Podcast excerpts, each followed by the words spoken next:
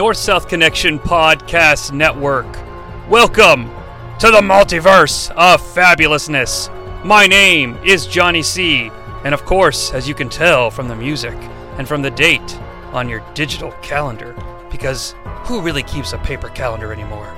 I mean, seriously, if you keep a paper calendar, why?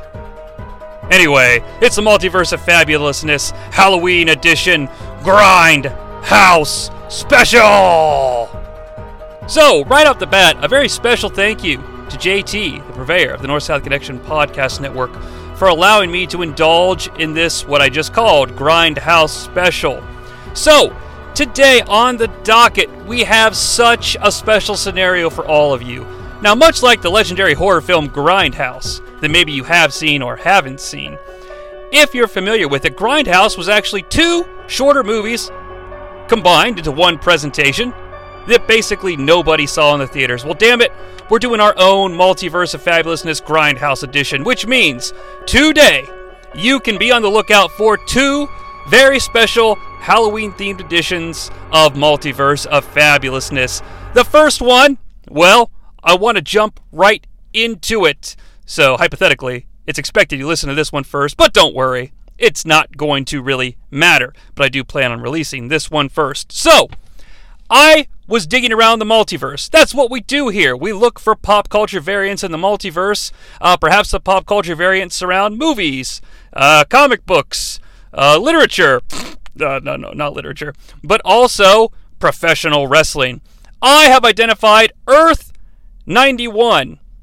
An Earth where the World Wrestling Federation, in the fall of 1991, was very serious about presenting a brand new pay per view extravaganza. Of course, here on Earth Prime, they gave us this Tuesday in Texas with one week of build. But what if? Oh, I should probably not say what if, lest I get sued, but imagine, if you will, an Earth where they actually put the full promotional strength of the World Wrestling Federation behind this and present a spectacular designed for Halloween. I traveled to that Earth with a little bit of assistance. Yes, each episode will contain a special guest, but I feel the portal closing. So let's hurry up and jump over to Earth 91 for part one of the Grindhouse special. All right, members of the multiverse, I feel I feel like I have appropriately adjusted to Earth 91 as I'm phased in and I'm looking and yes, ladies and gentlemen, joining us here on Earth 91, Keith Langston from the Greetings from Allentown podcast. Keith, how are you? And did you find the uh, traveling accommodations worthwhile? They were as good as you can get. I will be honest. Uh, it was a wonderful. Thank you so much for having me on today and for pulling me out of the multiverse into into Earth 91. It's fantastic to be here. Uh, it brings back so many memories from my 12 year old self back in 1991. So I'm excited for tonight. All right. So if I suddenly hear a door slam and you're silent, I'll understand what's going on since you're 12. All right. Yes, very, very, exactly. very, very good. So, like we've been saying, it's a Grindhouse two parter. Okay. And, and here we are. We're on Earth 91 for what we're calling the Spooky Slam. Spooky Slam 91. All right. It's Spooky Slam. You know, I'm, you can hear it in your heads. Mhm. Now, the idea here, folks, is that as opposed to this Tuesday in Texas, famously a Tuesday experiment on like December 4th or 3rd or some nonsense like that, the WWF has decided on this earth to actually announce their Tuesday pay per view well in advance. And since I feel like there's so much synergy with actual real world events, even though it wasn't quite Halloween themed, Extreme Rules, for example, at least takes place in October when things are spooky. Oh, Halloween Havoc also springs to mind, by the way. Um, but it's Tuesday, October 29th, as close as you can get to Halloween and still living by the Tuesday concept. Now, Keith, here in the multiverse of fabulousness, when we book pay per views, we always have rules. So, Keith and I have have planned out a pay per view spectacular. I've got mine, he's got his, and we're going to r- reveal to you the secrets that we found here on Earth 91 on our independent journeys. But here are the rules. Number one, of course, you can only use the WWF roster that's in place as of the date of the show. So, for example, Uh, oh, I, I had in my notes uh, like Lex Luger can't randomly show up. That's not a good example. Like Sting, you can't you can't be like, hey, Sting's here. Like no, that this paper this planet lives by this rule. Uh, number two, you do not have to stay true to World Wrestling Federation history. You could choose to turn Bret Hart heel, as example, if you wanted to. Mm. Number three, you cannot add any elements that do not gel with the time stream. Remember, it's 1991. So I better not see a tables match on your show. Because after all, that's just going to destroy hyper time completely. Am I wrong? This is true. All right. And, and number four, and most importantly, have fun. Because mm-hmm. that's what we're here for. Now, I don't want to dominate the mic space. However, there is one storyline preface that we have to get out into the multiversal audience. Uh, a change has taken place here on Earth 91. The very first weekend in October, WWF President Jack Tunney made a couple of bombshell announcements, and I visited YouTube on Earth 91, and I am now going to play the clip. Here in the WWF, recently many unique events have transpired. The actions of Jake the Snake Roberts have sparked a demand from our fans to see Randy Macho Man Savage return to action. Upon recognizing that this was not possible, my offices moved forward with plans to excite our fans with a different announcement. This is that announcement. The WWF is pleased to announce a new pay per view extravaganza that will take place on October 29th, centered around the Halloween celebration. The show will be called Spooky Slam. Once we had decided upon the announcement of Spooky Slam, WWF officials decided to execute a contractual obligation the Ultimate Warrior to appear. It was then discovered that the Ultimate Warrior's contract with the WWF had expired. My team, having thoroughly investigated the paper based documents surrounding the career ending match at WrestleMania 7, realized the possibility to allow Randy Savage to compete was possible. The signed documents that instituted the arrangements for the match at WrestleMania clearly indicated that the loser of the match would not be eligible for WWF competition because the two combatants could not exist while the other was an active WWF superstar, as the Ultimate Warrior has elected to allow his contract to terminate Effective immediately, the Macho Man is now eligible for reinstation as an active participant in the World Wrestling Federation. Wow, that was a long clip. I'm sorry. Can you believe Jack Tunney? Jack Tunney. Somebody must have paid him off. That's what I'm wondering right now. It but it's reeks. Like, we are lucky, though. We are so lucky that Jack Tunney finally came to his senses and reinstate the Macho Man. It's important that this was necessary to have, especially considering what pay per view we're coming up to. Or oh, premium I, live event, I guess, right? Yes. Oh, it, it feels premium. Let me mm-hmm. tell you. Um, sure.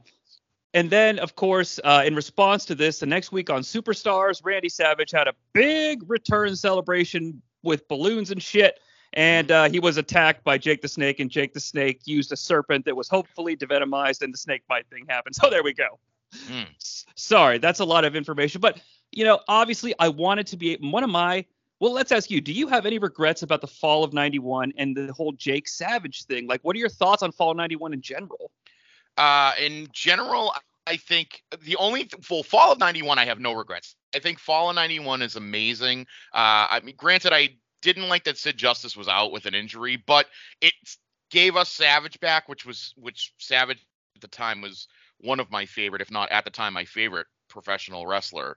Um, so I was always excited to see. I think Savage and Jake had a great blood feud. Uh, uh, it could have, I personally think it could have gone on through to WrestleMania 8, and that's something that I've talked about before um, on Greetings from Allentown is just that they could have gone with a match between the two of them at WrestleMania 8 if Hogan and Flair had up, had held up. But no, no regrets about none at all. The only, I guess, the only regret is it would have been good for Savage to be there for Survivor Series, but I know that that was probably one of the main drivers to get people to order Tuesday in Texas was that you were seeing Savage come back.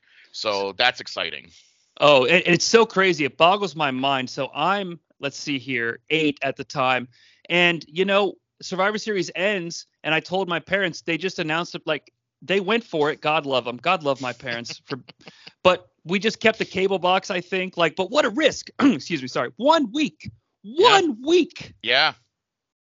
I Absolutely. think that's yeah, that that's a bit. And of course, I've looked at the this Tuesday in Texas. Like, I know it's a big long taping, but there were some like warm up matches, and wow, wow, some stuff I really would have liked to see on that pay per view. So, I, do think doing a Halloween pay per view. Obviously, it's how it's the day before Halloween here in the real world. I'm excited as hell. I got all my lights on just in case, but I want to do. Uh, I want to do Halloween and I want to do it right. And that's with World Wrestling Federation excitement, a unique brand of excitement in my house. So we need a location. Keith, why don't you start us off? What what did you pick for a location here? Well, I went ahead and I looked at all of 1991 proper, and I was trying to find the best place for a, a spooky slam or a Halloween themed pay per view or premium live event. And as best as I could, I went with the Hartford Civic Center, mostly because it was equal enough distance between Sleepy Hollow, New York, and Salem, Massachusetts. And that was just that's and I'm being from the Northeast, being from Boston area, actually attending Salem State College. Uh, I can tell you that Salem itself is a fantastic place to be during the Halloween season. However, Salem doesn't have a big enough arena for any events like this, so I couldn't have it in Salem. I didn't want to have it in Sleepy Hollow because they had just had Madison Square Garden with SummerSlam. So I said, all right where in the Northeast can I pick that's kind of in between? And I went with the Hartford Civic Center. I okay, so so much synergy here between you and myself. So that was my first pick, but then I erased it because I used it last time when the, uh, when I did Battle Bowl. um, so I wanted like any town USA. Okay, I, my initial thought was I wanted in Illinois to play off of Haddonfield, Illinois. Mm. Um, and and then I was like maybe Jersey to play off Friday the 13th, but I was like nah Jersey. When I think of Jersey, I think like city, even though I know Jersey is not all just one giant city like it's Coruscant. However, yeah. uh, I I went with the Market Square Arena in Indianapolis, Indiana, because oh. Indiana feels like that place where you don't expect anything spooky to happen unless we're yes. talking about like some sort of like uh, taking away of your your human civil rights indiana i could see that happening yeah uh, and I realize the name Spooky Slam is completely stupid, but but really, I mean, can't you see it? All right, let's go Spooky Slam. Yeah, oh, spooky. Thought, oh, ah, listen, pal, we're gonna have a great time out there with Spooky Slam. Think of it. We're gonna have all of the commentators and the announcers dressing up in outfits. It's gonna be awesome. Forget about it. Yeah, it's this so true. Shit, pal. It's it's really good shit. Uh, Patterson, take take some of this good shit. Uh, uh, now here's the thing though. I love I love that you're you're you're basically setting them up so I can knock it down. Number two is choose a broadcast team. We'll do this snake style, I suppose. Um, mm-hmm. I had a. I mean, obviously everybody had probably has the same idea. I went the road less traveled. I have done a couple of shows uh, in the last couple of months where I watched a lot of superstars and prime time from the early 90s. And one combination I fell in love with isn't available, but half of it is. So we're going Gorilla and straight from the UK. Ah, Gorilla, Lord Alfred Hayes here for oh, you. My goodness. Oh, no. And it's going to be a Lord Alfred Hayes that's clearly imbibing a little bit as the evening proceeds. Gorilla, thank you for inviting me to Spooky Slam. Oh, that's amazing. Oh, yeah, no, Lord Alfred Hayes is excellent. Oh, oh, listen, have you noticed that there's a lot of things spooky here in this place? I'm not really sure what Indianapolis is, but I'm sure there's going to be some Indians later on. Oh, will you stop, Lord Alfred? I can't. Uh, they're not, called. I'm not sure if you know this, but I, I'm kind of known for my for my very salty uh, Lord Al, where he talks a lot of sexual positions. So oh, I want it, I want it all, but I gotta warn the audience. I mean, there is a mute button on my microphone, but I'm not fast on the trigger. Okay. Uh, I, I am sorry. I also don't know how blue are we gonna work. Are we allowed to go as blue as we want? oh yeah. all no holds are barred here, oh, even good. though it's not Excellent. Saturdays. No holds are barred here. Uh, but but I need to know then who am I going to hear from your side of the pond in Connecticut? Well, there's definitely I went with half of your squad as well. Um, I kind of having grown up, eh, my favorites have always been Gorilla and Bobby. Um, and so I went with Gorilla and Bobby. And it's interesting because there was a change I made mid match or mid card uh, that we'll get to, and I'll explain it when we get to it about Bobby. Uh, but yes, and um, I, I believe I was informed that our commentary team is supposed to dress in costume. Yes, yes, And- they are. I have my costumes as well. I'd like uh, that. for everybody. And so Bobby Heenan, I'll start with first. He's dressed as Dr. Hannibal Lecter from the recently released in February of 91 Silence of the Lambs. And one of the things, one of the reasons why is because much like he lost his bet to Roddy Piper on on prime time back in 89 and had to dress up as Santa, he had lost some debt to Gorilla Monsoon on Wrestling Challenge a few weeks earlier, and he was forced to dress as Hannibal Lecter, and he has to wear and and Gorilla makes sure that Bobby's aware that if he starts any trouble or does anything or says anything inappropriate, if you keep this up, I'm gonna put that mask on you and put the straight jacket on there. So I can't Bobby- hear you. I can't hear you, Monsoon. I can't hear you. Right. And Gorilla Gorilla of course is he's got a pumpkin outfit on. He looks like a big pumpkin. But he didn't paint his face or dye his hair green, which pisses off Bobby. But then he says, and Bobby goes, What the hell? He goes, I dyed my hair. He goes, I slicked it back. I even shaved some of it so it's kind of like a buzz cut going, which is what, you know, Hannibal Lecter looked like. And Gorilla says, You didn't read the fine print. It didn't have to be exact, brain. I'm sorry. I'm sorry. I'm sorry. um. Uh, Oh well. I, I love that you went. So, um, just to circle back to the broadcast team, I had Gorilla and Bobby as well, and had to change it up mid uh, doing because of booking. I'll also mention that. Just wanted to throw in that synergy. mm, Uh, I'm glad that you and I also had him as Hannibal before I changed it. Um, I'm not saying that to be like, oh, I had it too. I'm just saying like I love it. I love the that's synergy. really funny. Well, here's the kicker. I think you and I both understand that what are they going to do? They're going to grab onto something that's popular and Yep. try to milk everything they can out of it. It might be 2021. I won't say 2022 because Vince is gone, but Yeah. 2021, 1991, all the same basic principles apply. Sure. Take something hot and soak it or and milk it until it's dead. Yep. So both of mine are going the, the Hollywood route. Gorilla is wearing the Terminator 2 outfit, which which means he's in a a black t-shirt, a leather coat, and the sunglasses. His sunglasses, I guess, would be, you know, uh, big, the big aviators. yes. And then I wanted to get some extra synergy in here. So Lord Alfred Hayes is wearing a, his tuxedo, but on top of it, he's got a comically oversized version of the Suburban Commando armor. Oh, Gorilla, I was frozen on this day. I must tell you. that is glorious. I didn't even think to include a Hogan Suburban Commando reference. Wow. Oh, that's awesome. I love it. Well, it, it it's the only time it's going to be relevant in the WWF, 1991. Exactly. Yeah. Uh, even though I would say it's it's uh, it's maybe Hogan's best, like of that initial like I'm just doing this thing, like, and it's not going to work out, but I'm trying it anyway. I would probably agree. Yeah. Yes. Even though, even though it, it would seem that No Holds Barred would have been very seamless for him, but uh, no, that movie's garbage. So hot garbage. Um, Um, honestly, hot take right now: streaming content is everything. Uh, would you watch a No Holds Barred remake on Peacock if they like if WWF or WWE was involved and they had like creative control? Like they're like, look, just produce this content for us, please. We need something. who who is starring as the Rip character? You know what I smell? Hold on. You know what I smell? I smell Hmm. the next episode of the Multiverse of Fabulouses. Let's make them pay for it. Okay. Alrighty, good. But- I I'll, but- I agree. but this discussion's happening offline. Now, the next one's kind of goofy, but I wanted to choose a ring skirt. I gave three choices. The Spooky Slam logo, which is a black background with orange letters that look just like SummerSlam, so much you think they plagiarized it, and then you realize they can't plagiarize their own shit.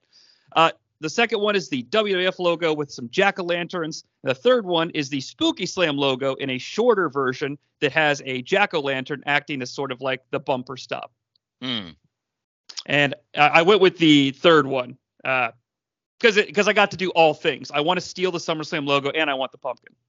Well, I went with uh, so I kind of went with a hybrid of the first. Uh, so it's a black ring apron. Spooky Slam is an orange lettering in the shape of the SummerSlam logo. However, the two O's are actually pumpkins, and carved out of the pumpkin is Hulk Hogan and Randy Savage. Uh, so Hulk Hogan's on one, Randy Savage is on the other, and then I put tombstones on the side of both end caps there, and one of them says Jake the Snake Roberts, and the other one says the Undertaker. Um, I- I'm smelling some ultimate brand synergy between the two of us here, but let's save it for the end, I would imagine. Moving on. So, the matches that are necessary for this pay per view, we we're, what we're going to do is we're going to stick to the Tuesday in Texas format, which is basically your blueprint for in your house. The card at Tuesday in Texas had five matches. We have five matches, and it's a shorter pro, uh, presentation. You know, after all, it, it's a new concept. We don't want to spend all the money for satellite time, but I think our cards, I can already tell, folks, would necessitate the need for a sequel to Spooky Slam. But match number one, the concept was it must be for the Intercontinental Championship. You are allowed to alter history, of course, like we mentioned. Babyface versus Babyface, and a title change is not required. Your choice. Mm. And, and match one, Keith, take it away. so my match, I had a champion Bret the Hitman Hart as a face going up against the Big Boss Man as a face. Ooh, Uh, I like after- that. After winning his Intercontinental title match against Mr. Perfect at WrestleMania 7 by disqualification, the Boss Man entered his feud with the Mountie, and Bret entered his feud with Perfect, culminating into what happened in SummerSlam. However, the following Saturday's Wrestling Challenge on the Barbershop, Brutus asked the Boss Man what's next for him, and he said he finally wants to right the wrongs of WrestleMania 7, and he challenges Bret for a shot at the title at Spooky Slam. Bret, ever the fighting champion, agrees, and we're off and running. Now, I I- also have in there, I mean, I have my results. Do you want me to say that now, or do you want me to wait till you present your match? Uh, that- that's I think. Um, let's wait until the end. Why not? Let's wait until the end. good. All right. Uh, all right. So I I love it. I, I think that would act- I actually think I'm seeing the two of them in the ring and Bossman's still fast as we know from the Rumble 92 and, and I like it. I like it a lot. Um, I think that it's natural and uh, one of the one of the fun things I thought about trying to force us to do face versus face is that it challenges them to do something they're not doing in the mid card. I don't know that. I mean, I don't want to say that because it sounds so blanket, but my knowledge is keystoned by pay-per-views and i'm trying to think of you know keystone pay-per-view mid-card matches w- without a title or with a title with a title you get more but not a lot of face versus face No. so i went similar but different bret hart is coming in and he's defending the intercontinental championship against a relative newcomer in the wwf that seems to have many years experience perhaps maybe they're they're keeping some sort of secret about themselves we don't really know but Bret Hart is defending against a hot young rookie called the Dragon. I love it. All right.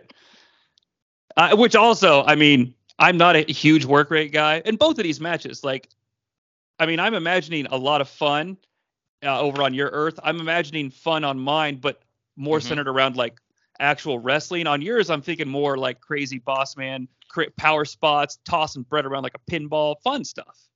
Yes, absolutely. Uh, the dragon, I love it. I love it. I love it. I one of the I, I was so disappointed with the with Ricky Steamboat's run in '91 because I remember uh, '91 was really when I started getting into watching every week, and I'll tell you, he was unbelievable. I loved Ricky Steamboat. Um, I loved Ricky Steamboat before. I love him afterwards, obviously. But yeah, that Dragon run, I would have loved to have seen him have like a run with the ch- with the IC belt again. So Um, yes, I agree well, with then- that. Well, then I can't wait to tell you the finish when it's time. I think Oh, you'll enjoy it. Okay. All right. All righty. So, how do you see this bad boy ending up over there in in in Connecticut? Yeah, In Connecticut. Connecticut. Well, we're down here. No, I think um, I actually had time in the match. I put time in the ma- I put time limits on everything. Um, it went 21-35. I mean, this was a banger of an opening match. I mean, the way you want to start a pay-per-view, in my opinion. Uh, I think Bret wins by pinfall after an excellent back and forth.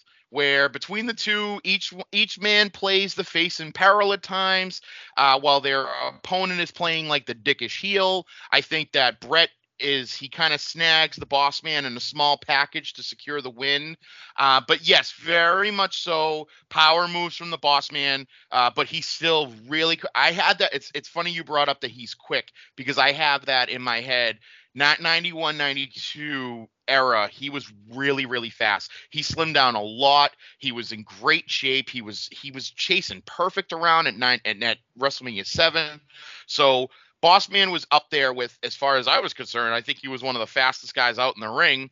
And of course, Bret could wrestle. Bret could wrestle a broomstick and make it entertaining. But I think that you had some, you had some great power moves. But my biggest thing was that when you have a face versus face, it usually you have to have that.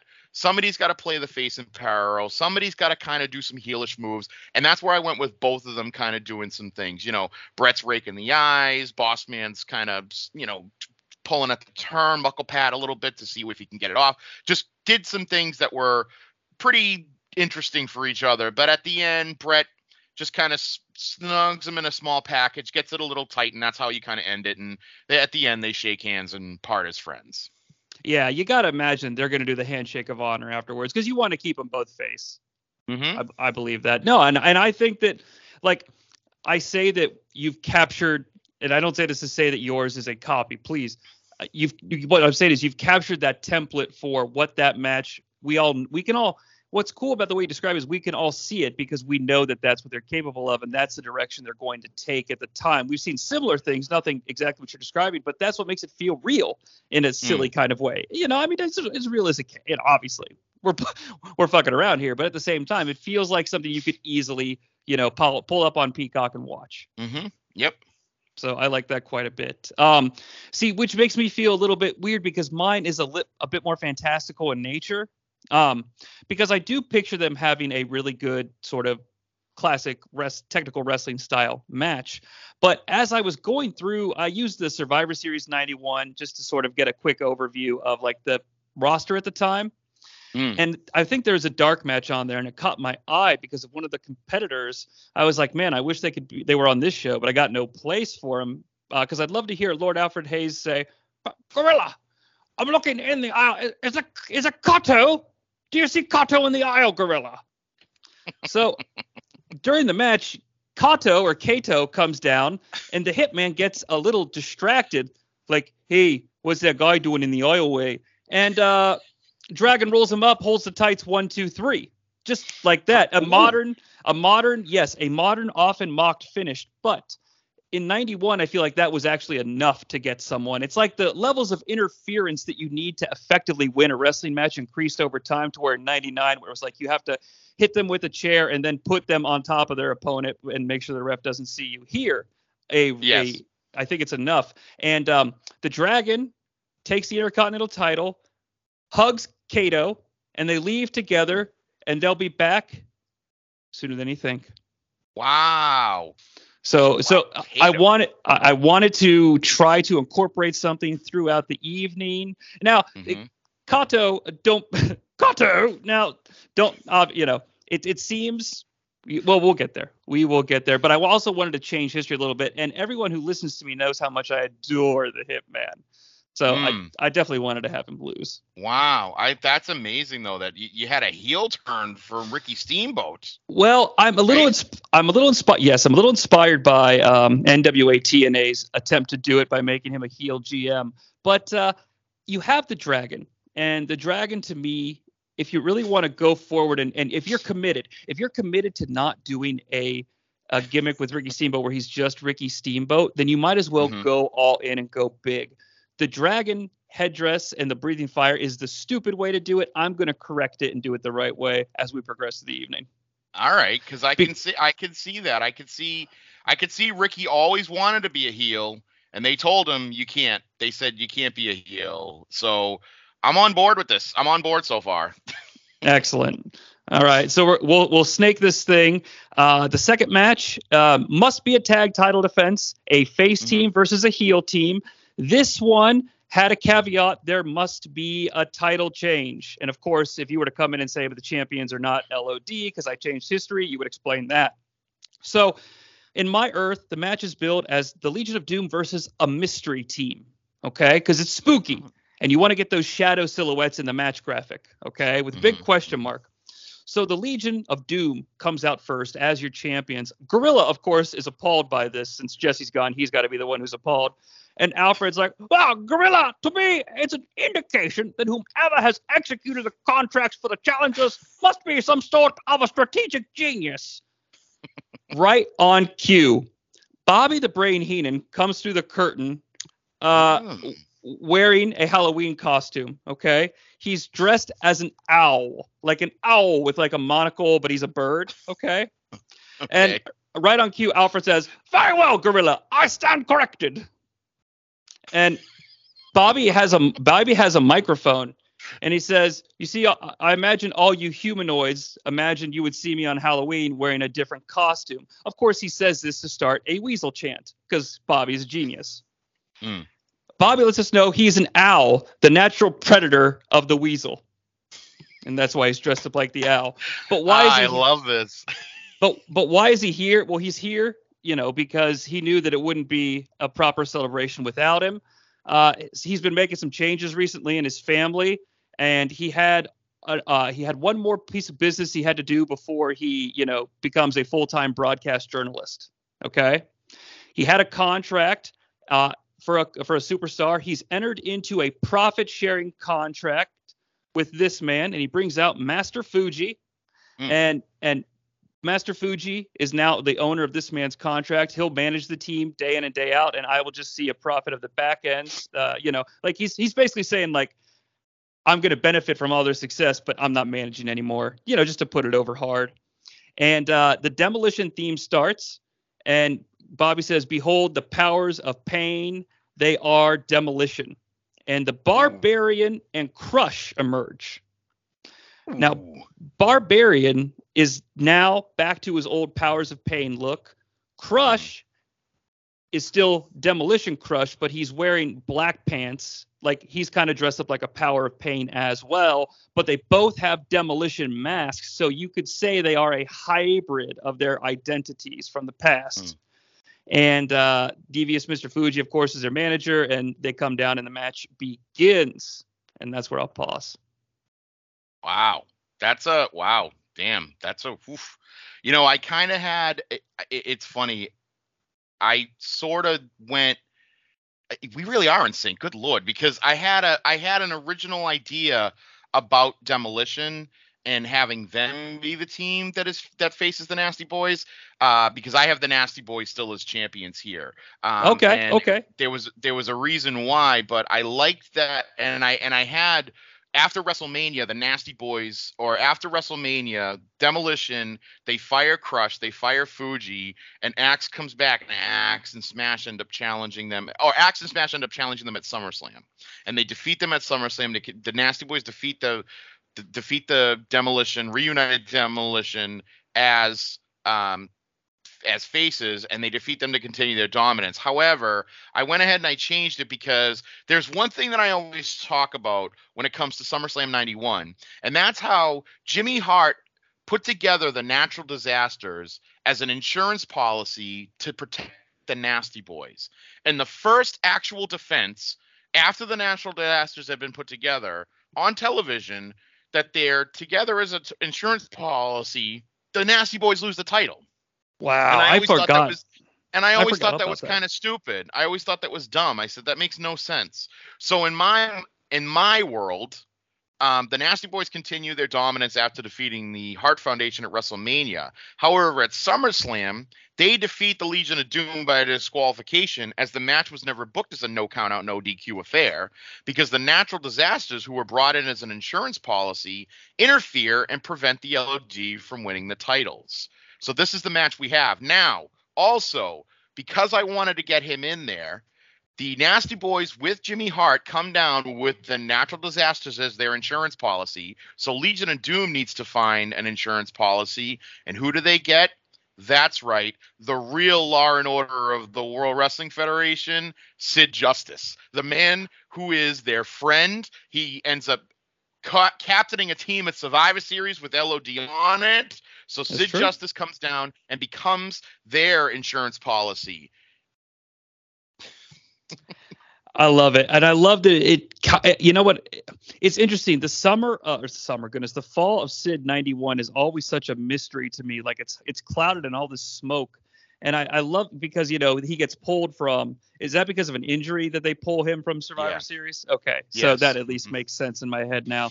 Um, but yeah, I love the idea of him having another role on a pay per view between SummerSlam and the Rumble. You know, Mhm. um, and, and I like that quite a bit, quite a bit indeed. And I also love that you altered history. I always like when people try to embrace that shit and go for it. Oh yeah. All right, so I guess I'll do my finish first since I did my match first. So basically, to make a long story short, uh, the the demolition, the new demolition by Brandon Crush, try to use the cane against the LOD. They fail, and uh, it looks like the LOD is going to take this one. But suddenly, ah, is that Kato again, Gorilla? Kato emerges with another cane. All right, hands it to Fuji. Fuji hands it to the uh, demolition, and they get the hit. Uh, and in this world, they have to pin Hawk because I'm sure Hawk would love to get pinned on pay per view. So uh, we have new tag team champions. Kato comes in to celebrate. Fuji comes in to celebrate. We hear sort of a gong. I'm sorry, it's 1991, guys. What do you want from me? Okay, we hear some, and uh, Fuji instructs everyone in the ring to get down and bow. They do. Out comes the dragon in a suit with the Intercontinental Championship, and we find that the dragon, because because isn't the dragon the name for like a sweet boss of a yakuza? Sure. So so in, in this reality, Ricky Steamboat, we don't want Ricky Steamboat. We want the dragon. Fine. Mm. The dragon is a Yakuza boss, and this is the new Yakuza. oh, that's a Ne- fantastic. That's fantastic. So I just figured that if you're gonna, if you, you know, if you have to do the dragon, and you know, I, I realize the sunglasses and the suit is a little attitude era of me, but if it's not that hard to do, it's the, you know, it's the Yakuza. He's a sharp dressed. Yeah, Yeah. sure, I'm the dragon, and that's the thing too. People come and ask him as the dragon, dragon, I need a favor, you know, Mhm. And you know, but that's it. I don't want to go too far into it, but that's that was my idea to to save the dragons. Well, now don't forget that 1991 is considered the mini attitude era because they were doing a lot of things that were not that were pushing the envelope as far as you know the snake biting incident, locking the warrior in a casket.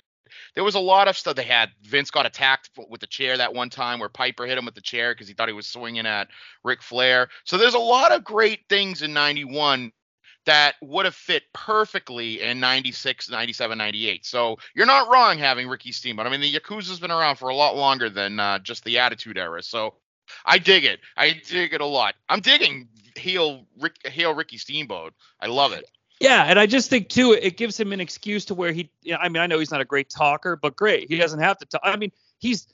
I mean, if you were to walk into a room with these guys, number one, I like that they're all sort of crazy and like comic booky. Um, Mhm. But then, of course, the dragon is in his suit. Uh, Mm. I mean, he's the head of the table. I mean, he doesn't really speak unless it's necessary, hmm you know. And you're supposed to be afraid of him. And you know, he can back it up. You know, he can back it up in the ring too. Mm.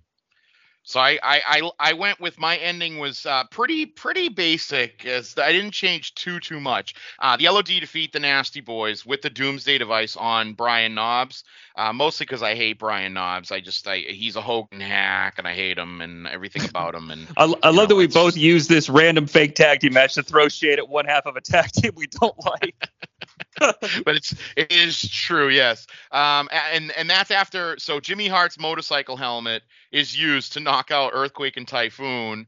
Um, that's by Sid Justice, and then afterwards they just you know the LOD beats the Nasty Boys pretty on pretty handily at 15-22 to to take the championships, and I felt that that was a good natural uh, in in in my other universe, I guess, of my rebooking real 1991. I always said that I think the title change should have took place in between. It's funny we have this in between Survivor Series and SummerSlam. I said it should have taken place either at like a Saturday night's main event or whatever the case was. And I actually wanted a four on four. I think I wanted um oh yes, I had the Na- the Legion of Doom and their tag team partners were the Rockers, but this time the Rockers come out wearing the kids foam LOD pads and then they're te- they they team up against uh L- or was LOD the champs? They may not have been the champs yet, but they team up against the Natural Disasters and the tag champions, the Nasty Boys. And then I think at Tuesday night in Texas, I think I had I said that you could have um the Nasty Boys lose to the LOD.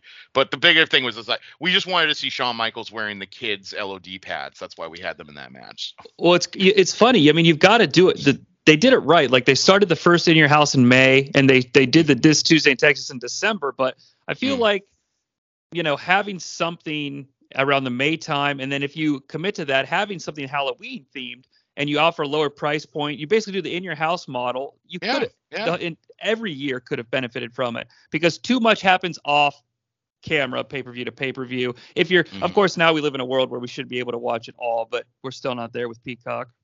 Yeah, not yet. no, not yet. So match three, a little vanilla compared to the first two, but still a good opportunity for creativity. It's a singles match, face versus heel, and I believe it is your turn to go first. Well, it's this is this match is not vanilla. If anything, I would say it is blood hot red feud. Um, I went with Ric Flair versus Rowdy Roddy Piper. So this is continuing on with the Ric Flair introduction from SummerSlam. He and Roddy have been at each other's throats all summer long, and now that we move into the fall, this blow off needs to happen. Um, it, it, I have the same match. you really? That's oh, crazy. No, dude, we needed this on. Well, my first note is why did we never get this on pay per view? I know it happened at Tuesday in Texas, but uh, seriously, you take off something from Tuesday in Texas, add in Piper Flair, and and give more time to Savage and uh, uh, Jake. You're looking at all time pay per view based on that those two alone. Mm-hmm. And well, I mean, I'm yes. all time, but I just think that Rick and Rowdy can deliver this cartoonish Saturday morning style of a down south wrestling match between two guys who hate each other in a blood feud. Mm-hmm. I think they're the guys to do it. So we actually we actually uh so Pete and I on Greetings from Allentown, we we've been going through like summer of '92, and actually uh out we're doing we're gonna watch SummerSlam '92 and review it. And one of the things we often talk about with SummerSlam '92 is that they didn't use Flair except in that main event match between Warrior and Savage. And it was like, what do you do? And then I looked and I went, oh my god, Piper's there. Because remember, mm-hmm. Piper plays the plays the bagpipes. I go, why didn't they just have Piper and Flair? I go, they wow. could have just, and it didn't even have to. They didn't even have. You didn't have to even set it up. You could have just had Flair come out like on the prime time before or whatever, and bitch and moan that he doesn't have a match on the pay per view, and just have Piper go. You want to go? Let's go. And then the two of them could go and tear the house down at Wembley Stadium, and it wouldn't even have needed anything more than just Piper coming out and saying like, "You want to go? We'll go." I, I, have never even thought about that time period and doing it, but you're right. It makes mm-hmm. perfect sense. And you know, oh, yeah. I do, I do. I was, uh, I was at eight, and the, the, the, you know, obviously the the fireworks going off for the uh, the world title win is the number one thing that I I can always vividly see in my eyes. But the mm-hmm. other is just the blood coming out of mm-hmm. During that. I loved that match. It was fun because I was cheering for Piper and my brother was cheering for Bret Hart, so we had some natural like let's do the same thing. So uh, it was fun. Nice. But yeah, I, I always forget about Piper after. That's where I was trying to go with that. I, I, I always mm. forget about him after until he comes back for like King of the Ring 94. Um, so, man, and having him in front of that huge crowd would have been great too. Mm-hmm, mm-hmm. So I like that I, more. So I have, so this is where it gets interesting. So this is where I kind of had to change um, history a little bit because what I originally wanted to have with an end with the end of this is have Bobby Heenan interfere, and then I went, you know what? I'm to change a little history right here. I'm to kind of do something different and unique. So, time of the match I had was 11 minutes 28 seconds. Ric Flair actually wins uh, by because Roddy Piper is passed out while in the figure four. And the reason why this happens is at one point during the match, towards the end, Sensational Sherri comes down to ringside and she starts distracting the distracting the referee and she hands Ric Flair some brass knuckles. Now, while Sherri is distracting the referee, Ted DiBiase comes out from underneath the ring and he holds Roddy and he lets Rick knock him out. And then Rick puts him in the figure four. And then Virgil comes out and chases away Sensational Sherri and Ted DiBiase. However, Roddy Piper is unconscious, and the referee just assumes he passed out due to the pain, and he calls for the bell. And that's how the match ends. Man, that is so much better than what I have. because, but because I love it, because you're. Here's the thing: we both had, the, I bet, the exact same thought. Even though we have to we're doing this for fun it has to feel like something they would actually do to a certain extent so you Sure. booked an over you know it's a, it's not overbooked but it's like an overbooked finish to allow that allows piper to save face but you're in a corner flair has to win that's my first note flair has to win Yep. um, whereas i just thought in my head some sort of convoluted situation that uh, has piper getting counted out but Oh. it's but it's but it's clear that flair set the trap to get him counted out it wasn't like a fluke um, because because you had to get Flair the victory, eh, like on the show, but you had to also protect Piper because I feel like that's something that just it's Piper's weird. always protected. He Piper is, was always protected. Yeah. and even though Flair is Flair, he's not Flair to them. You know what I Mhm. mean? So I feel Right. like that's sort of something that they would actually legitimately do. But I, I mean, I agree. I think yours is better because it incorporates the rest of the roster. Though, and Mm-hmm. this match has to happen. Yes. Uh, speaking of having to happen, Oh. Keith, I mean, uh, we're all in agreement. We had uh, Gorilla. I'm uh, some sort of Sibabian commando. You see, like uh, we had to do costumes, which Yeah. means there had to be some sort of gimmick Halloween match, right? Mm-hmm, mm-hmm. So, so match number four is a six-man tag team match. We are charged with inventing a Halloween-related gimmick match that is era-appropriate. Three faces versus three heels. so I guess we're. I guess, I, you, I guess I'll do mine first. I apologize. yours, yes. The trick, the trick or treat tag team turmoil, Lord Al. Wow, the trick or treat tag team turmoil, Gorilla. Wow, that's a lot of teas. Uh, speaking of which, would you like some tea? Um, but so it's a six-man tag match. One man from each team begins the match. Every 90 seconds, an official. I feel so stupid reading this out loud. Every 90 seconds, an official outside the ring will pull a ball from the trick or treat pumpkin.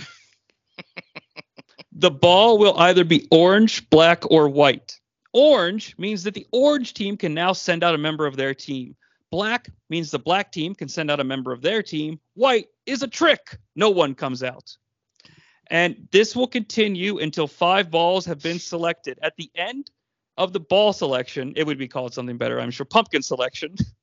Uh, you have the full match, and it's kind of like war games. It's like now a finish can happen. Um, Yeah. And it might be three on one. It might be two on two. It could be one on three. It's all up to the ball selection. All right. so you're either you get a trick and you don't have your full team, or you're treated and maybe you have your full team. Uh, the orange team, Sid Justice and the Rockers. All right. Yeah. All right. Oh, yeah. Taking on the black team, the most random uh, grouping of mid card heels, Million Dollar Man Ted DiBiase, the Mountie, and the model Rick Martel. Oh, okay. Which now I, I, I will pass the mic because Lord knows that took forever. But the reason the three heels are chosen is because I feel like they represent challenge. Uh, well, God, that's not really stupid. But they represent uh, like the type of the good type of guys to sell just a spectacle match. You know what I Mhm. mean? Like it's Mhm. it's not so much about why they're together. It's kind of like they're cutting promos. Well, looks like I've been selected to be in the trick or treat match. You know, and the Mountie like, well, looks like I'm in the trick or treat match. Like, well, that kind of, you know, it's just like it's something they've been called upon to do. You know what I mean? So, I don't know, but that's my idea for a gimmick in 1991. Oh, you're already leaps and bounds ahead of me. My this was the last match I actually booked, and and you can tell because every other match I had, it was like every other match I had, I put thought into it, I put history into it. You know, for some of them, I changed history, things like that. This one, I went. Yeah, I gotta basically just find three friggin' faces and three friggin' heels that I can stuff in the, this match together, and it's also called oh, now it's time. Brain, are you ready for the trick or treat match? And uh, it's called a trick or treat match. It's not a trick or treat tag team turmoil. That's way better. But this is just, we're ready for the trick or treat match, Brain. It's basically a bunkhouse match, which they did have those back in 91. So it is Yes, they did. themed appropriately. But all the weapons that are around the ring are Halloween themed. So there are weapons around the ring, such as broomsticks, uh, real pumpkins that have been carved with just regular pumpkin faces, uh, styrofoam tombstones, perhaps even the ones that you would buy if it was an Undertaker, but I don't think he was selling them yet. Um, I also had silver string, cans of silly string around the ring, toilet paper rolls. Oh. Uh, there- There's a big tub full of water with apples in it, and of course there were just bags of candy, fun-sized candy around. And of course. my team, my team consisted of three randos. So it is Virgil, El Matador, Tito Santana, and Hacksaw Jim Duggan. oh they're my taking god. on they're taking on the team of the Mountie with Jimmy Hart, the Repo Man, and the Berserker with Mr. Fuji. oh, but you know what, man? It sounds so correct, though. It's that's exactly what they would do. Yeah, I think the only thing that both of our matches is missing is the friggin' Bushwhackers. That's about it. oh my god. Well, you know what? Yours, you know what's so funny is that I it took me so long to figure out a rational scenario like that would actually happen, and I'm creating like orange balls and black balls and shit. Yours is so much more cohesive. But it's yours is so much more interesting. Like I would actually, I feel like my 12 year old self would have been invested as to what ball was coming out next. Like, I mean, yeah, I was invested with who, who we all. Ever, didn't everybody love balls back then? Like when you know you watch bingo and you have to see who, what number Ted DiBiase pulled out of the thing for the rumble. I mean, you were always excited when balls were coming out. So All right, it's so funny you pulled DiBiase uh, trying to fix the Rumble because that was one of the first big thir- big things I learned about Ted DiBiase. And as a youth, I every time DiBiase came out, I thought he could have rigged this Uh, one though. He could have yeah, rigged this could've- match. And it played into my booking. All right, are you are you ready for this? I am. I think so. So much like I did with the Yakuza, I figured if I had something ridiculous, I could turn it into something. So I will I will try to keep this concise. So the heart first of all, the Heartbreak Kid and Ted DiBiase start this thing, and the partners are back in the locker room. You know, uh, you got to get tricked or treat to get a partner out here. And first of all, I love the idea of seeing Shawn with Ted. So the first segment ends, and the first ball is white. So they just continue. Okay. Round two, it's black. So the heel team gets another member. Out comes the model. All Mm. right. Now Shawn Michaels is really starting to be babyface in peril, but he still gets hope comebacks. Like, oh, it's okay, and we know the match can't end. But the idea is, what if what if Shawn get, never gets a partner? Then they just roll him over and pin him at the at the end of you know when the match starts. What's going to Yes. happen? Mm-hmm. So round th- uh, three, it's white. They just continue. Round four, it's black. So we know Oh. we know that Shawn Michaels' team may only get one, if any. We know it for a fact. All right. Now, before the next trick or treat ball is pulled, ludicrous sentence. The fight breaks out to the outside. Of course, there's no disqualification. Gorilla, can you be disqualified in trick or treat tag team turmoil? Not at all. Not at all. Lord. Ah, I'm gonna catch myself. Sorry, I just jammed in a Lord, a, uh, a gorilla monsoon at you. Hey, it's it's the best thing I've heard in weeks. All right, seriously. So here's the thing: they're fighting on the outside. The Mountie, because the Mountie would be the one to fuck it up for the heels, whips Shawn Michaels accidentally into the pumpkin that pulls the balls. Oh. Now, something happens. All the bull balls roll out, and they're all black and white. There's nary an orange ball to be found. Oh my God. Referee Earl Hebner, I guess he would, or would he would have been Dave at the time. It doesn't matter. Referee Hebner notices this because he's trying to admonish the guys on the outside. He's like, "Where's the orange ones?" I mean, you can hear it, right? Mm. And now the camera kind of, at first, the referee pulling the numbers like it's just re- a referee, but we kind of get a look at him. You know, Lordship, I don't recognize that young man. It's just, it's just a referee that we've never seen before. He's not someone, but it's just someone we've never seen before.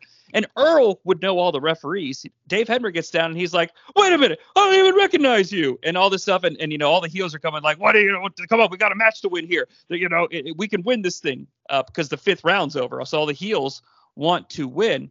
Yeah. And, and the referee knows that they kept the pumpkin container with the balls underneath the ring and they pull it out before the match started. He looks where it was. He pulls out a pumpkin, and wouldn't you know it, it's all orange balls, all Ah. the ones that were supposed to be in the original. So, of course, he pushes the evil referee and he pulls a ball out and holds it in the air proudly, knowing it's going to be orange. All right.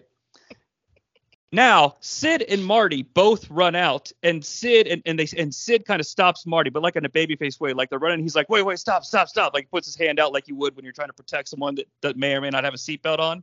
Yeah.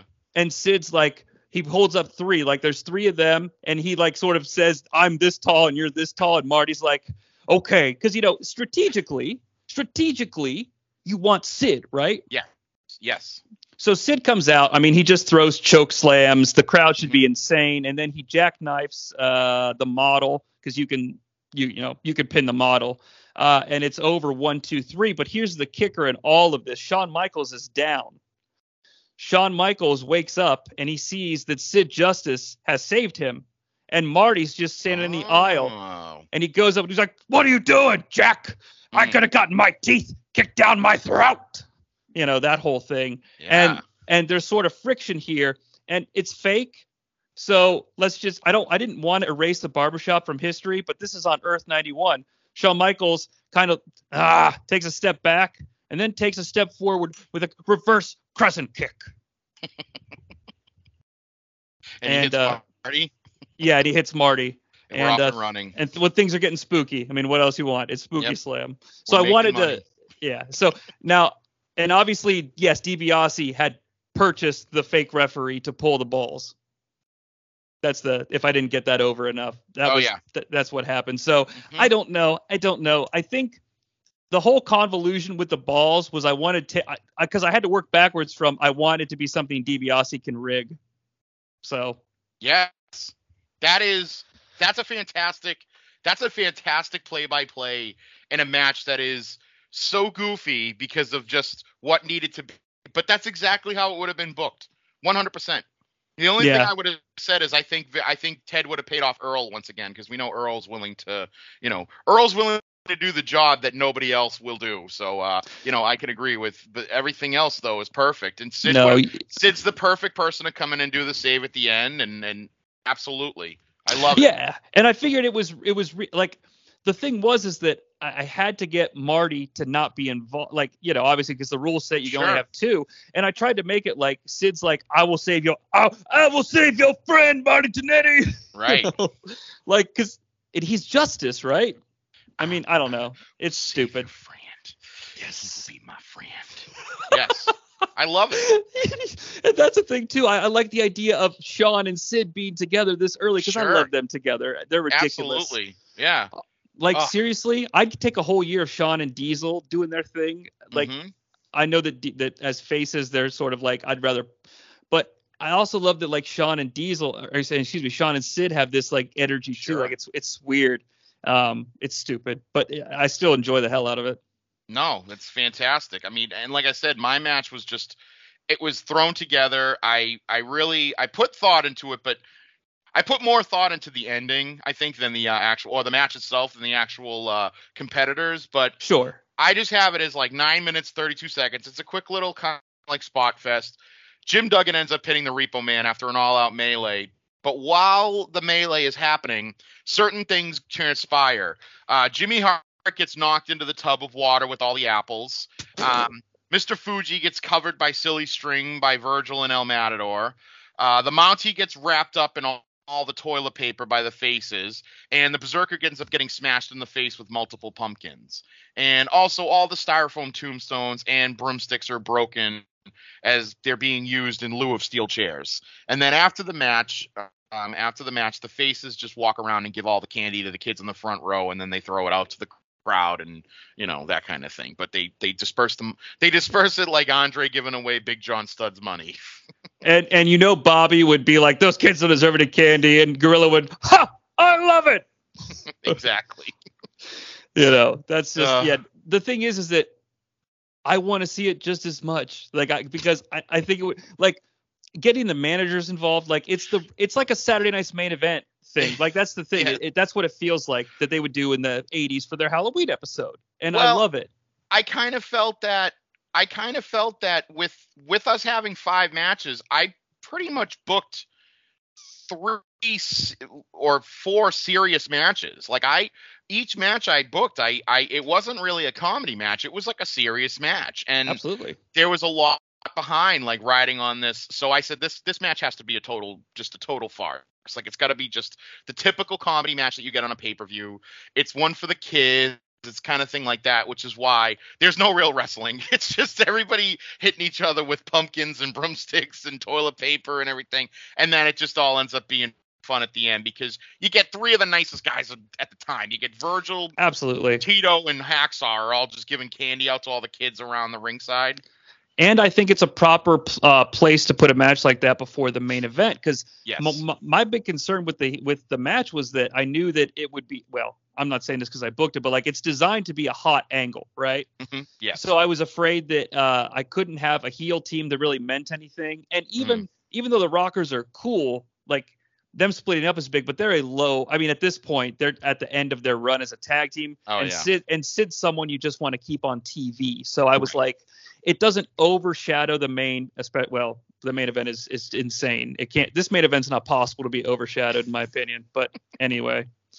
So I went first on. Oh wait, oh, well this one I, will I'll still let you do your main event first. Uh, but I forgot we had a I had scheduled. There's an interview segment here. Yes. Mean Mean Gene will interview the winner of match three. Now it's Mean Gene's first appearance, and literally I only did this to get him on camera dressed as a hot dog. But we, you you were supposed to pick a costume for Mean Gene, but my Mean Gene is a hot dog with a hot scoop. Call the hot line. Meanwhile, uh, Keith, I need to know what's Mean Gene wearing. Oh boy, so I have Mean Gene. Mean Gene is dressed up in your typical Dracula outfit. Oh, he's got yes. the he's got the he's got the grease back hair. You know, he's wearing the cape. He's got the he starts off with the with the teeth in his mouth. Uh, Bobby makes a joke about you know Gene not getting to the tanning booth this week because he kind of has pale complexion because he put a little, little, bit of white paint on his face, you know. But Gene's dressed up as Dracula and for this interview segment here in the back in the back area.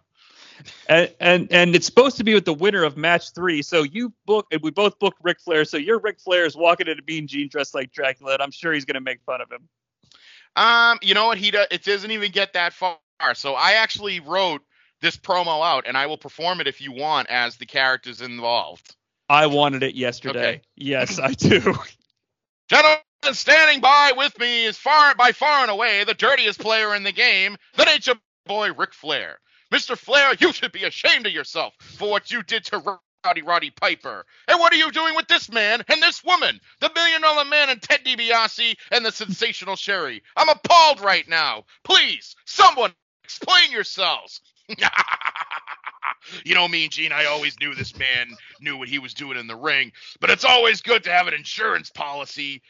Piper, you think you have all the answers, but here's one you don't. Ric and I have formed the best partnership of all money, power, brains, and brawn. And we, we want to take somebody out. We do it in style. now, Piper, you go cry into your skirt, and next time I see you, I'll put you where you belong in the gutter.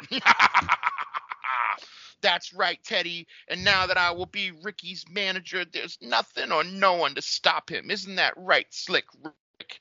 That's right, Sherri baby. Piper, I am thrilled to be done with you, man. And as I say this, I'm brushing the dust off of my shoulders.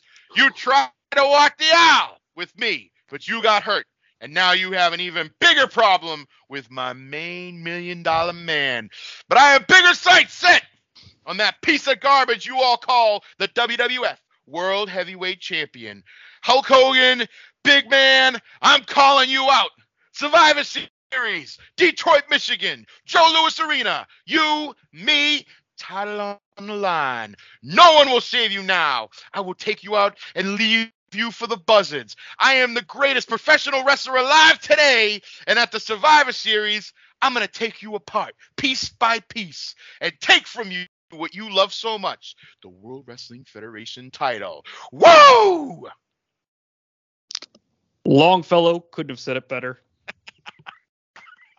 well, Longfellow wasn't saying it because Mean Gene's just appalled right now. um, I'm like, um, I had like a couple of strokes holding in my laughter because again, I said I, I warned the fans that like my mute button is is around, but I'm not prone to press it. Okay, Yeah. so I just I'm I'm I'm I'm blown away. I'm so entertained. I love that. That's that's the best thing I've ever heard in my life. Um, because it's because here's the thing, man. It, it's it's so on brand. It's so in line with that, with exactly what would have happened, and um, your your mannerisms with DiBiase, your speech patterns, your um your non sequiturs, your what what are those things that they're called? Verbal tics, not like in a in a way like yes. is you had it you you sort of laughed and pivoted and i could see the camera cut to the other angle as DiBiase pivoted facing it like it's in fucking sane. Well, hey, these are these, this is my bread and butter. This era. This is what I was born and raised on.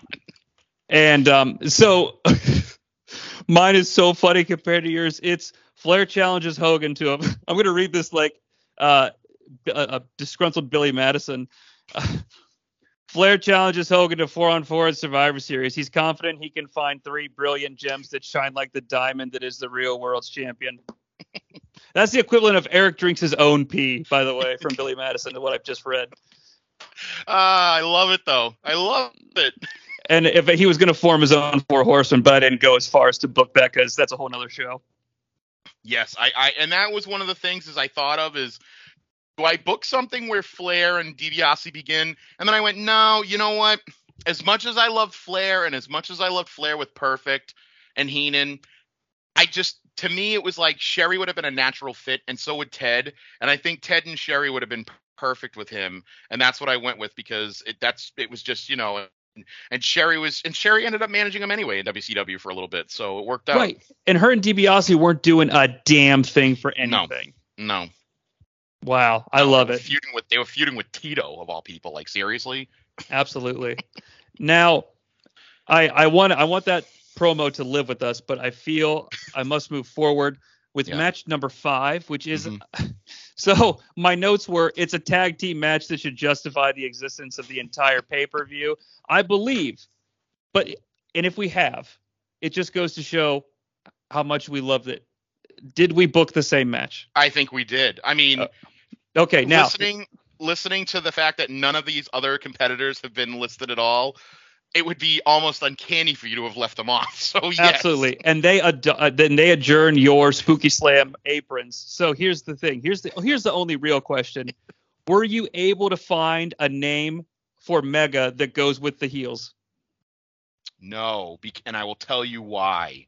Okay. Because it is the WWF World Heavyweight Champion Hulk Hogan and, and the newly reinstated Macho Man Randy Savage with Mrs. Elizabeth Macho, Ms. Elizabeth Macho, Mrs. But- Macho. but there is no mention at all of them being in the Mega Powers, since we all know Vince McMahon does not like pulling things from the past unless it's WrestleMania season. Oh man, see, okay, you're right. That's the thing. Okay, uh, continue, and of course, please. And of course, they're fighting the unstoppable demonic team of the Undertaker with Paul Bearer and Jake the Snake Roberts. Yeah, oh, absolutely. I mean, we booked the same thing. So, but but here's the thing. This is the only thing to book. Okay. Yeah. I mean, it's not the only Yeah. thing. Given the caveat was it had to be a tag team. I specifically made that caveat to see if we would book this match. Uh, so it was a sociological experiment. I'm just going to interject uh, because mine deviates a little from yours. It's, it's the exact same thing, but I see. I felt that it was too powerful to not recognize. Okay. I felt I felt like Vince would because I feel like there's money to be made. We see it with DX, and this was a lot of this. It wasn't inspired by. I was about to say there's a DX reunion like tomorrow night. Uh, spoiler alert: we're recording this thing not on Halloween. Oh, you're all shocked. Uh, but like playing off of the brand recognition is, Mm. you know, Vince would feel compelled to do mega powers. I thought. Um, and, and he did like they had the Ultimate Maniacs. They had that's the Mega, thing. They had the Mega Maniacs. I mean, they did try to go back to the well with those kind of like super team names. I just, to me, it was just I just couldn't. I and and it's because I didn't want to lead it with it's a reunion of the Mega Powers and. We all know what happens then because I'm in my mindset now where Savage is the ultimate babyface and he's never and there is no nonsense with Savage and Elizabeth and Hogan. Like there's nothing nothing like anything that happened in '88, and you know, so that's why I didn't go with it. But no, and mine is a, it was a tough it was a tough pill to not to, to swallow. and mine was sort of a like I don't want to call it like one night only, but it was sort of said like it was it would sort of be booked in a way that it was like it was out of necessity, like more than we're back and we're better than ever. Like we're here and you know it- it's it's like we're the they, it's like the last thing they say is you know here we are one more it's like they say like one more time the mega Yeah. powers Yeah, one yeah, more time the mega powers and do the handshake uh, indicating that when this is done they're free to go there you know because i do i don't want them linked but i thought it also sells this pay-per-view that you weren't expecting to buy Yeah, and i i did call J- I jake wanna and know the what the name is. so oh other name? jesus this was well this was ridiculously difficult because i didn't want it to be so ridiculous that it made them not like bad guy he like you know because they're good heels. Like like they're you know i didn't want to make it cartoonish huh, but I'm, I'm afraid i feared too cartoonish. They're the megalomaniacs. I like that. now i also thought that since it was halloween the mega powers since it was their last time together or one more time would play Yeah. with their presentation Yeah, they would come out their their theme music would be like a mashup. It would start with the macho man the until it like peaks like the first what 10 seconds of pomp and circumstance. Mm-hmm. and then it would drop right into real american. But hulk hogan would come out dressed like wearing the the hat the macho man cowboy hat with the macho man glasses and the macho man jacket. And savage would come down in just like a hulk rules like oh wife boy. beater style shirt and the bandana and and his old school huge sunglasses that were like strapped around the head Yep. and uh you know but you know they would get halfway down the aisle and throw the stuff down and rip their shirts and sprint into the ring You are giving so much credit that Hogan would ever do anything that would overshadow Hulk Hogan. I mean, I can't imagine Hogan ever dressing up like anybody other than himself. In fact, I would even say that Hogan would have come out wearing a Hogan outfit. like he would So- have worn a Hogan he would have worn a Hogan costume over his Hulk Hogan regular costume and Savage would have come out with the Hulk Hogan costume. so i i agree i agree with you my sa- my mental saving grace was that you have this segment with Flair right before this challenging Hogan. So Hogan knows his trajectory is higher than Savage's at the end of this thing. And yeah. He's thinking of the merchandise sales for that Mega Powers t-shirt until it sells out and the pay-per-view numbers. Yeah. all right. I agree. Because- I mean, because that's the you're thing. is good points. you know? Hogan Hogan is a the reason I'm not justifying, please. I'm not trying to justify, but I do think there's a rational business person in there and some things are too good to pass up.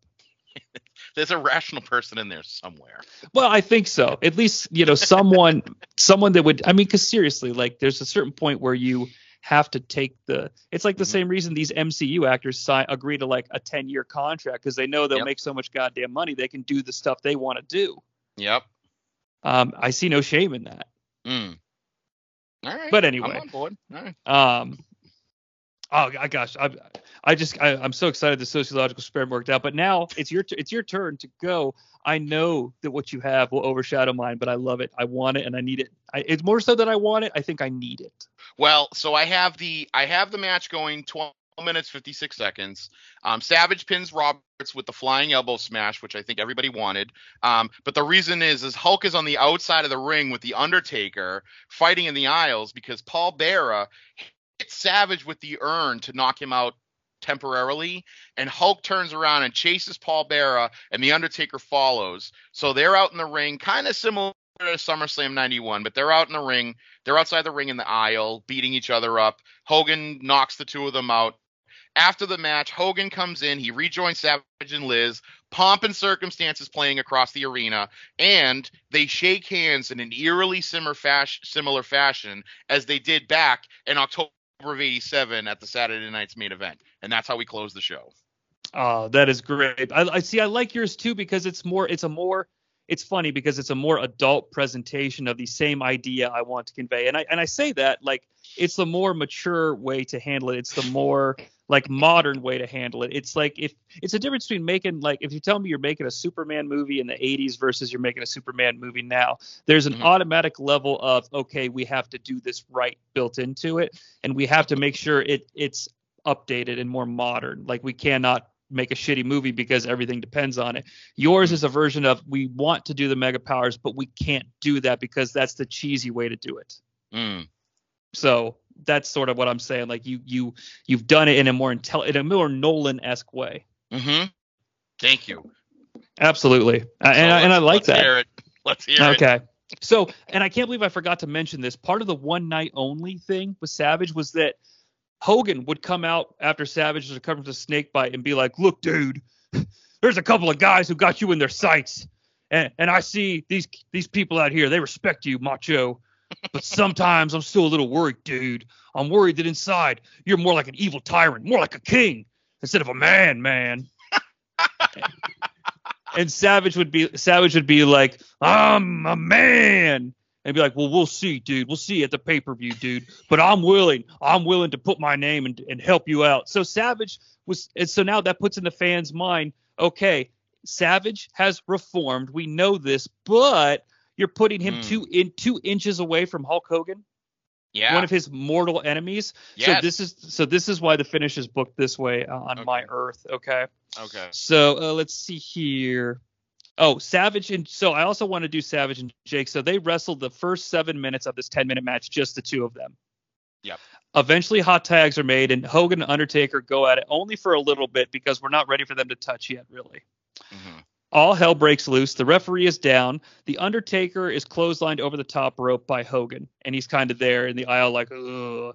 Jake is coming up right behind Hogan with a chair. Savage has been down, but he sees Jake approaching and, kind of like a Secret Service agent, dives in front of the chair and takes it to solidify that he is a babyface. that he is a man. right and he would roll out of the ring right at the feet of the Undertaker, which would make the Undertaker want to pick him up and start hitting him as opposed to look and pay attention to the ring. Hogan, of course, sees the Savage took the bullet for him, sees Jake standing there after he's dropped the chair, and ooh, dude, you know, and and big boot, big bootleg drop. I mean, we've seen it a hundred times. but that allows. Oh, I love it. That allows Hogan to pin Jake, which would also be something that I'm sure he'd be happy to do. Beat the guy that Savage is going to beat before he does. Yep, yep. And, and, you protect Taker and Hogan. You keep them away from each other because I think both of us are moving away from the Gravest Challenge, which means we can sell it later. Yeah. And uh, so yeah, that's sort of the idea. Now we can trust. Now we know we can trust him, and you know, I'll be here in your corner, dude, if you need it. But I got, I got, I got, I got to make food for Brooke T, dude. I'll see you. I'll see you at Survivor Series, dude. You know, uh, and they and they kind of go their ways. Uh, I love, I love it too because you're you're bringing back when Savage, you're bringing back like Savage dropping the elbow on Hogan and WCW to like wake him up. Yes. that one, that one match they were in, or oh my god, it's the, it's the biggest piece of ever. Like he drops an elbow on him to wake him up, but he wakes him up nonetheless. I love it. So it's kind of genius in a way. Like in a way, like yeah. it's it's kind of genius, but I get it. Uh, yeah, yeah. I just wanted that, and I wanted to keep some edge because, you know, it is called spooky. Eh, like there's you risk here of, of because it's Halloween and we both booked the same match. Did you worry at all about it being considered schlockish uh, instead of like bloodthirsty? Uh, no, and the reason why is because much like when they used to do the theme Saturday night's main events, it, it seemed like even though there might have been, and I mean we had it, I you know I had it in here with that with that uh, trick or treat match. You kind of have like that goofy match that's it, it, it's more for comedy.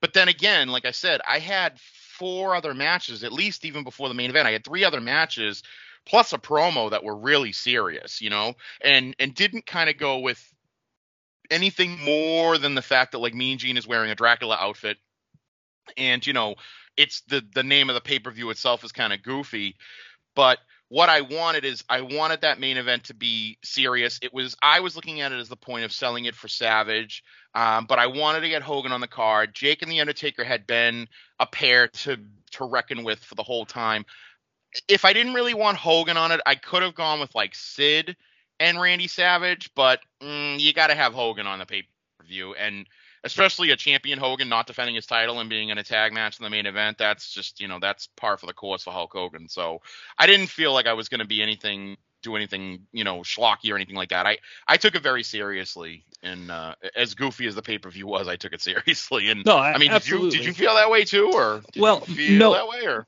my concern was was uh, specifically only ironically surrounding Jake Taker and Savage because that's one of my fondest things about 91. I mean, obviously for good reason, but it's something that mm-hmm. we all remember and latch onto as a site of like, oh, this will be things to come someday. You know, this this sort of sets a a path for what it could be when we get older. And I didn't want to take that away from actual history and schlock it up. You know what I mean? And like like mm-hmm. when you say it's Ch- Jake has a snake beat bite Randy, it's like that's really goofy, but they do it so well, and it's still kind of goofy. But it, it, you know, it's like I wanted to maintain something that would be worthy of the time period, or just worthy mm-hmm. of a mm-hmm. big event, and that's why I went mega powers and worked myself backwards. So mm-hmm. you know, I just I figured that it's going to be different anyway. You might as well give it a big blow off. And even if they never teamed up again, like let's just say yours that yours is real, mine is real, it doesn't matter. Like people would remember it because mm-hmm. it's they got back together and reunited, even if it's just for one match in WWF. Absolutely. Like it's a capper to I mean, their story. Yeah, yeah. I mean, people went nuts when they teamed back up in WCW. So yeah, I could agree. Yeah. So yeah, I just but I love that we got to the same. We had we had two matches, and it's funny because to me it was like I bet they're the ones that are the easiest to course correct not course correct history but if you're given an opportunity to book a singles match on a pay-per-view like this piper and flair is like your go-to. So i yeah. knew we'd i i knew we'd pick it. I, was confident but i wasn't so much about the the mega powers. And we got there and it was spooky. There was a lot of spookiness on here some collusion if you will okay? Gorilla do you think do you think they spoke before the event gorilla? It seems eerily coincidental I well, I will say no. I will. I will defend you to the. I will defend you to the death on this. You told me specifically, do not send me your list. I want to be surprised. So no. As much as I, as much as I pull back the curtain as much as you want, there was no collusion. This is a. This was a fair and honest election. oh yes, and I forgot. Now that we've gotten to the main event, I didn't want to spoil this when we did all the cities back then, but I thought it would be fun to have this take place in the same arena that the main event took place in. Oh yes. Which is my uh, the main event is my and I have to I don't mean to make this sound like something Vince McMahon would say, but I always want to get it right. It's my favorite filmed professional wrestling event in history. Mm. Like it's the it's the best to me. It's it's the best way to use the minutes you have and put on yep. content that's worthy of those minutes and worthy of the time frame and worthy mm-hmm. of the storyline you're trying to produce. And to me, that's it. It is the mm. best show that's ever been produced. Mm, absolutely. Minute to minute. Like every, mm-hmm. and I'm mm-hmm. talking like minute to minute. Like I did a show on in the Aqua Cave where I tracked like, okay, the first 40 seconds they used was Randy Savage cutting a promo, honky tonk, you know, eh, blah blah blah. I'm not trying to sell this shit. I'm just saying like I went that deep into it. It's it's I think it's that good. So Market Square, yeah, the Pacers go Reggie. I guess I don't know. Does he play anymore? Reggie Miller. not much of a sports guy. Yeah, no, that's that's true. I forgot that that was that's that's right. That is where the main event took place. Wow, that's incredible. So, yeah, and you know, it's Jack Tunney booked this thing too. All the all the rules were in place. Like he, it was uh, we we tried to do everything we could to make this seem as realistic as possible. You know, hmm. so I mean, you know, for for the shits of it, you know, because you gotta you got to make it seem like it could happen. But oh no, I feel I feel some sort of strange thing in my in my oh I just been drinking gorilla, but I feel I feel a pull back to Earth Prime. So before we travel back to Earth Prime, I need to know the obviously the people on the show want to hear more of you because mm. I want to hear more of you. I want to hear Ted DiBiase's mannerisms as frequently as possible, and I feel like I could probably hear that somewhere. And I want you to tell me every place that I can, and I want you to, uh, I want you to sell like your life depends on it, Bischoff. Well, so you can always catch me on Greetings from Allentown. It's GFA Live. Uh, that's on SoundCloud, Apple Podcast, Spotify, any other podcast podcatcher app. Um, it's GFA Live with Pete, and uh, we it's pretty much the only show that Pete does now is with me is with GFA. Like I said, we have been uh, we've been cruising through summer of '92. Um, we finished up. We we started off doing different kind of shows all over the place, but then we kind of started settling down on doing some shows, then kind of leading up to like a big event, and then we watch the event, and then we kind of move on. So actually, coming out. Um, it'll already be out by the time this airs, but we would have done SummerSlam 92 uh, in Wembley Stadium. And by the time this show comes out, I think we're going to be traveling back to like, I think we're going to go back around fall of 88 so after SummerSlam 88 because we're both huge fans of Survivor Series 88 so I think we're going to kind of do we're going to watch the weekly TVs of uh, fall, summer, and fall of '88 up to Survivor Series, and then who knows? We'll probably go to. We're gonna try to go to WCW, I think, after that. But we do we do all over the place. Um, I'm also you can also catch me on the Place to Be podcast. It was episode 611. It was the Saturday night's main event from August of 2008. It was the final Saturday night's main event that the WWE did. Uh, the show itself is garbage but the show podcast that we reviewed is fantastic if i do say so myself. It was excellent. And it was actually my first appearance on there covering for pete so um, and then on the north south connection which this show is is proudly on um, i will be with the jenny position on freak out drive-in.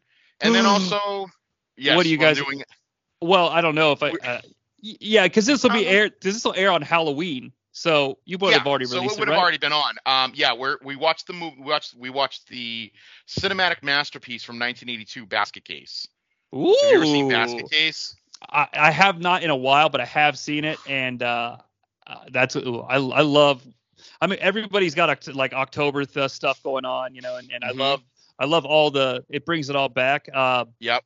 Uh, I'm, I'm going to listen to that for certain. Yeah, that sounds so fantastic. Out, so freak out driving with the Jenny position. Jenny, Jenny and I have actually Jenny might have been on like every podcast together so far. It's really funny, but uh, no, she's uh, she was excellent and it was a great show. And it was it was a she asked me to recommend a movie and I said, what about Basket Case? And she went, oh my god, I haven't seen that since I think I first saw it. So we watched it and it was it was a wild ride. And then uh, lastly, I was uh, I did an episode of Making Mount Rushmore um, where we did 2000. We we did the top four or the Mount Rushmore of comedies and action movies from the years 2000 to 2009, and uh, that was a that was a spirited debate on that as well. So, and that's kind of where you can catch me for now. And then always, you can always reach me on Twitter. It's flounder824, and uh, by all means, you know, throw on there, follow me. I always put I'm always usually chatting with you know some of the fans of GFA Live, and I try to put out some other stuff as well. So no, everybody go follow right now and subscribe because uh,